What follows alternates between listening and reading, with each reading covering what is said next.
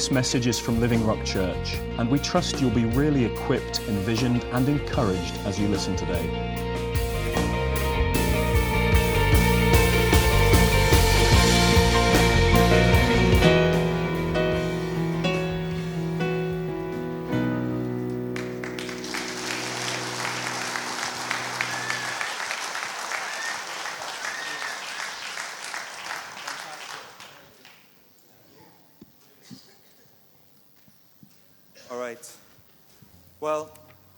Kids, if you've got your booklets, you give them away for me. You can see them fluttering around. That's great. And in your booklets, you'll see all the things that uh, I'm going to be talking about this morning as we, we talk about the, the Easter story. And, you know, it is true that we celebrate every day that Jesus is alive. It's an everyday reality that we enjoy when we become Christians, when we find Jesus, as Chris talked about. But it's always special to remember it on Easter Sunday and to hold it in special regard. And, you know, all the best stories contain uh, life overcoming death, contain love beating hate, faithfulness being greater than rebellion, light overcoming the darkness. All the great stories have those at the heart of it. And the Easter story has all of those things within it. Light overcame the darkness, life defeated death, love destroyed and overcame hate. God brought us back to himself through the life, death, and resurrection of his son Jesus. That's the truth of Easter. If you turn in your Bibles to 1 Corinthians 15, I just want to set the scene before we consider the story of the prodigal son. 1 Corinthians 15. Paul lays it out for us brilliantly.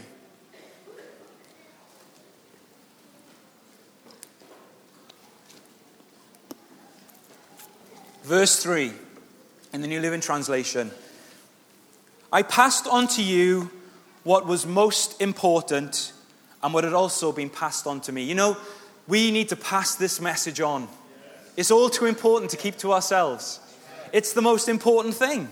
And this is the truth. This is what Paul is saying. I have to tell you this. I have to pass this on to you. Christ died for our sins, just as the scripture said. He was buried and he was raised from the dead on the third day, just as the scriptures said. He was seen by Peter and then by the 12, after that, by more than 500 of his followers at one time, most of whom are still alive, though some have died. Then he was seen by James and later by all the apostles. Paul is saying, It's happened, it's real, people have witnessed it. Jesus is alive. And in verse 12, he says this But tell me this since we preach that Christ rose from the dead, why are some of you saying there will be no resurrection of the dead? For if there's no resurrection of the dead, then Christ hasn't been raised either. And if Christ has not been raised, then all our preaching is useless, and your faith is useless. And we apostles would all be lying about God. Wow. That's a serious statement. He's saying because Jesus rose again, there's resurrection life for each one of us who put our faith and our trust in him. If not, then we may as well go home or go to Crosscar Boot or do anything else. But this is a waste of time unless Jesus rose again and we too can know resurrection life. It's a lie otherwise.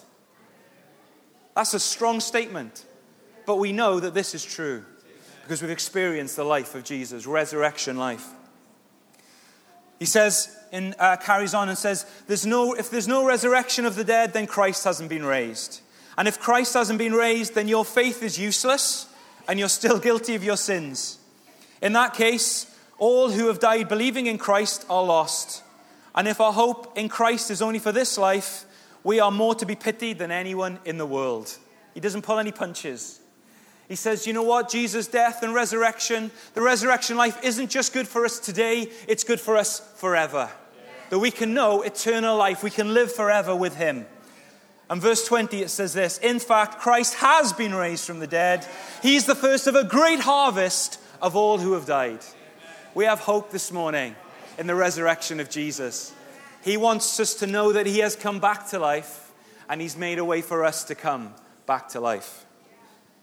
I want to consider the story of the prodigal son this morning, and it might not be the first story that you think of when, you, when I talk about resurrection life, but this is a story of resurrection life.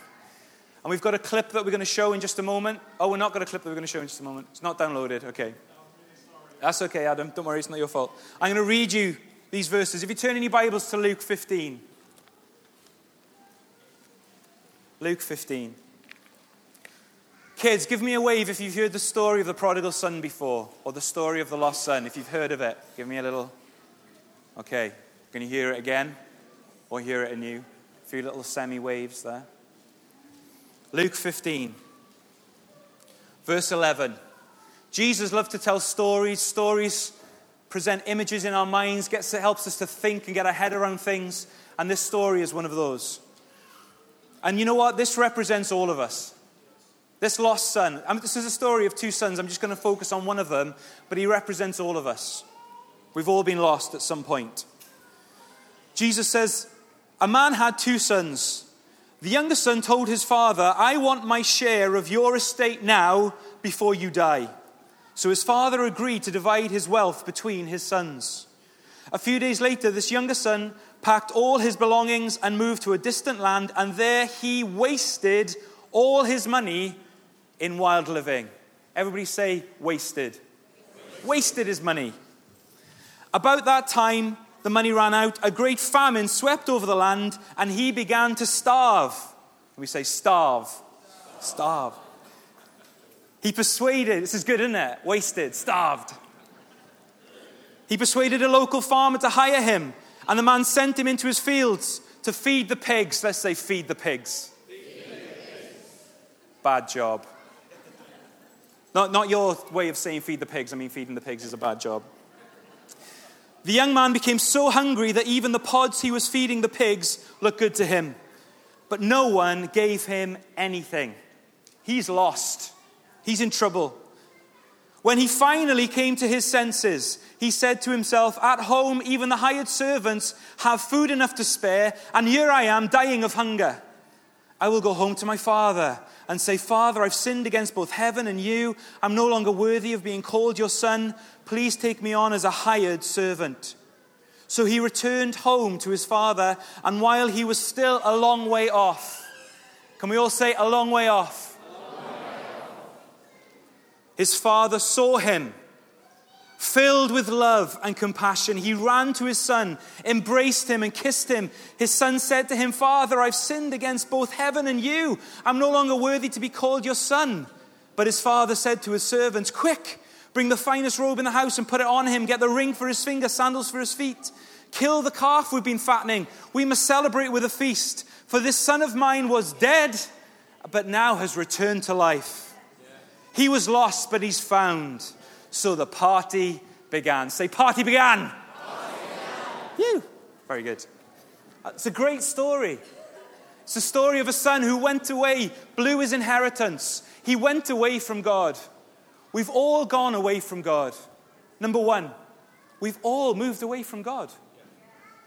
You know what? That, when we walk away from God, when we walk away from our Heavenly Father, we walk away from life, the source of life. And this young man had walked away from the source of life. He said to his father, I want my share now. Do you know what that means? It means, Dad, I wish you were dead. He would have had his share when his father died. He would have had his inheritance when his father died. His father was alive and kicking and well, he was able to run. But he said to him, Dad, you're dead to me. I want my share now.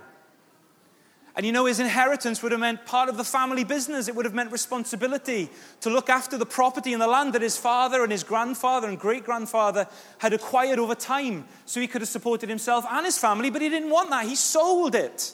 He sold it cheap so that he could have something now for himself. And you know, the Bible says we've all been guilty of that, of living for ourselves now, of ignoring God, of putting him second, and of walking away from life. We got a lot of daffodils, and you can buy the daffodils now, can't you? With uh, this time of the year is perfect for getting 99p for a little bunch of daffodils. Men, husbands, there's no excuse. 99, you get a p, one pence back. You can buy yourself a mojo or something, or a. They still sell those too. Used to be. But you know what? As soon as those flowers are picked, even when they're in water, they look good.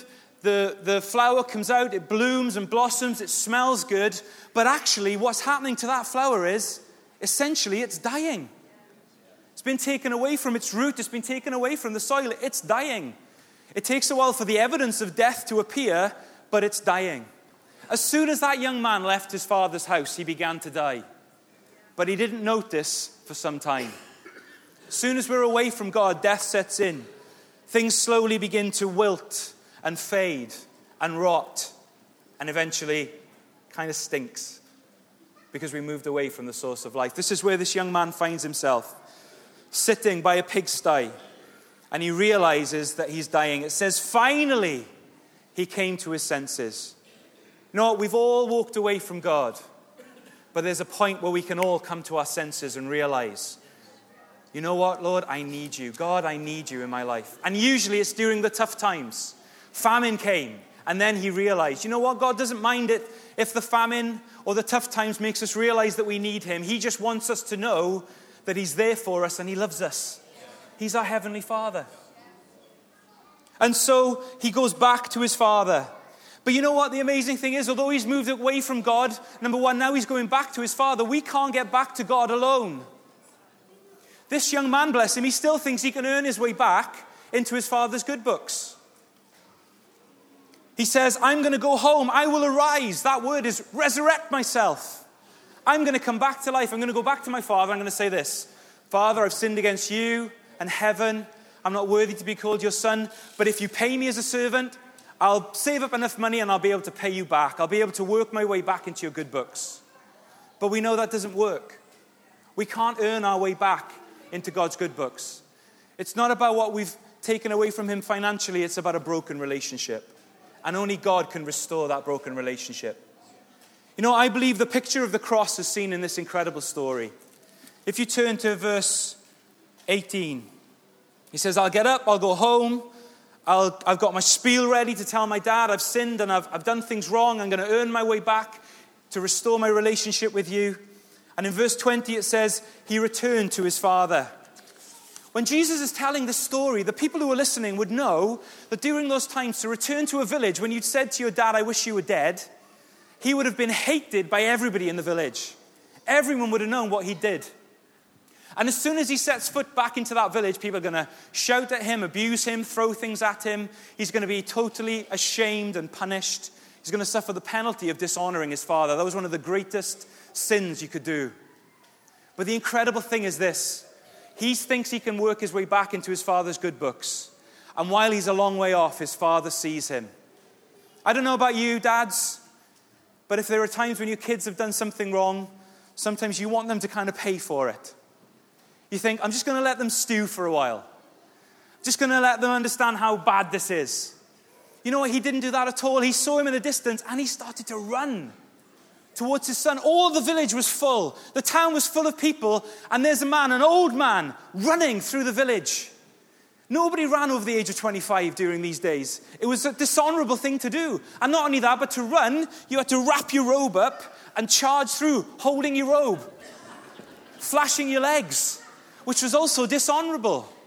Do you know what the father did? He took on the shame, the scorn, the penalty, the punishment that the son deserved on himself. He was the one who'd been wronged, and yet he ran to his son and took all the shame from the village on himself so that his son didn't have to experience any of it. That's the wonder of the cross. That's what Jesus has done for us. He's taken our shame, He's taken our punishment, He's taken our penalty on Himself so that we don't have to. And the father throws his arms around his son and he starts kissing him, this pig muck covered, scrawny lad kisses him and cuddles him and hugs him. We can't make our own way back to God, but God has done everything to make a way back for us through the death of Jesus Christ, through his resurrection back to life. There was a party, it was wonderful. And you know what? If you read in verse 21, the son had re- rehearsed a line in his head that he was going to say to his dad when he came home. Father, I've sinned against both heaven and you. Verse 18 and verse 20, they're both in there. 21, sorry. And then he says, I am no longer worthy to be called your son. That's in verse 18 and verse 21. But he leaves off the bit that says, Please take me on as a hired servant. he suddenly realized he couldn't earn his way back into his father's affections. His father had taken all of his scorn and his penalty and his punishment on himself. He just knew, my dad's welcomed me back as a son. I can't earn it, I've just got to accept it. He's done everything for me. That's the wonder of the gospel. That's the good news that we're celebrating today because Jesus is alive. We can accept everything that he's done for us and know that we are children of God. Come back into relationship with him. Kids, in your books, you've got a page where it talks about all the things that the dad gave his son on the second page. He cleaned him up, he fed him, he clothed him, he honored him. You know what? When we come back to life, when we come back to Jesus, when we come back to God through the work of Jesus Christ, we go from being an outcast to being part of the family. We go from being mucky and filthy to being clean and pure. We go from being hungry and desiring things that we never quite satisfied to being full, to being properly, truly fed. From being ashamed and naked to being clothed, from humiliation to honor. That's the wonder of what Jesus has done for us. And so it's good for us to remember today what God has done for us. And what were the Father's words? He was dead, but now he's alive. He has come back to life. You know what? Whenever we come back to God, whenever we accept what Jesus has done for us, there's a party, there's a celebration because God's children have come back to Him, have come back to life. If you're here today and you've never accepted, as Chris said, you've never known Jesus and taken what He's done for you, today is the day to do it. I'd love to talk with you. We're going to worship together just a little bit longer if the musicians and singers would come back. We'd like to respond to this amazing truth of what God has done for us. The fact that Jesus is alive means that you and I can know life. The fact that Jesus has come back to life means there's a way for us to come back to life in relationship with God. Can we stand to our feet for a moment? Just close our eyes.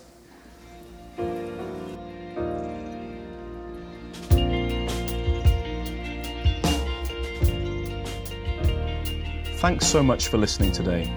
For more information about Living Rock Church and for more great teaching, please visit www.livingrockchurch.org.uk.